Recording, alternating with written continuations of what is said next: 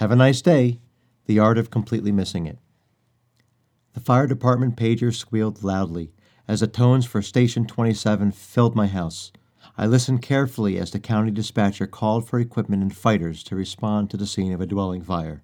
Still groggy from a less than deep sleep, my curiosity piqued as to whether this was toast on the stove or something graver. A call like this sends shivers up spines. We live in a world filled with noise. The busyness of people, commerce, and life reverberates off of the piles and stacks of stuff screaming for attention.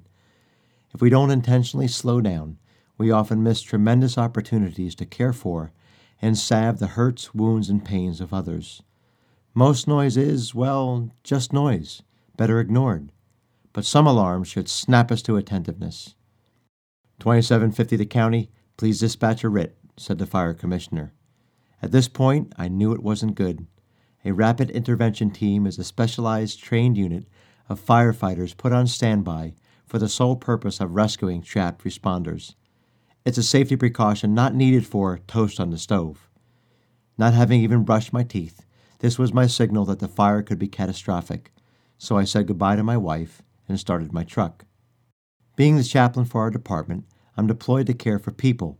My primary responsibility is to tend to those who douse flames and secure safety.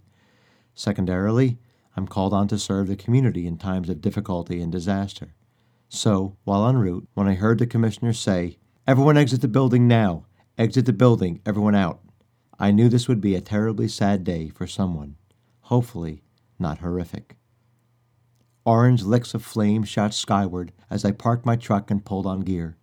Lengths of hose, mutual aid departments, police, spectators, and a stunned woman focused their attention on a single dwelling engulfed in flames and smoke. Working rapidly, Station 27 members skillfully deployed equipment to fight the beast as the RIT watched. There are few days equal to the stunning shock of watching your possessions and memories go up in flames.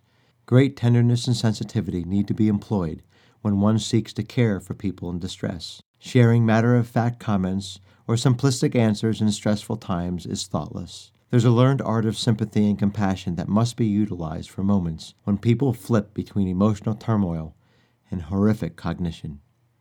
After securing a phone, the homeowner dialed the emergency number of her insurance company. In disbelief, I interpreted the questions based on the answers the homeowner was giving. The Jake from State Farm personality seemed to be asking scripted questions better suited for another time. How many stories? Yes, I have a patio an inventory of my belongings. Yes, I have a fence, but the firefighters cut it in half. The woman's voice trailed off as she tossed one hand in the air in disgust. Then, as I watched her eyes roll upward and then setting on me with an angry glare, I heard the unspeakable. Yes, you have a nice day, too, repeated the owner. Have a nice day? Really? No way did they just say that. They told her two days before Thanksgiving and now shelterless to have a nice day. If there's an art to caring for others, there's got to be an art to completely missing it. But we do it too, don't we? We're all guilty, caught up in our scripted lives, rushing here and there, self focused. We miss the calls for help sent out by others.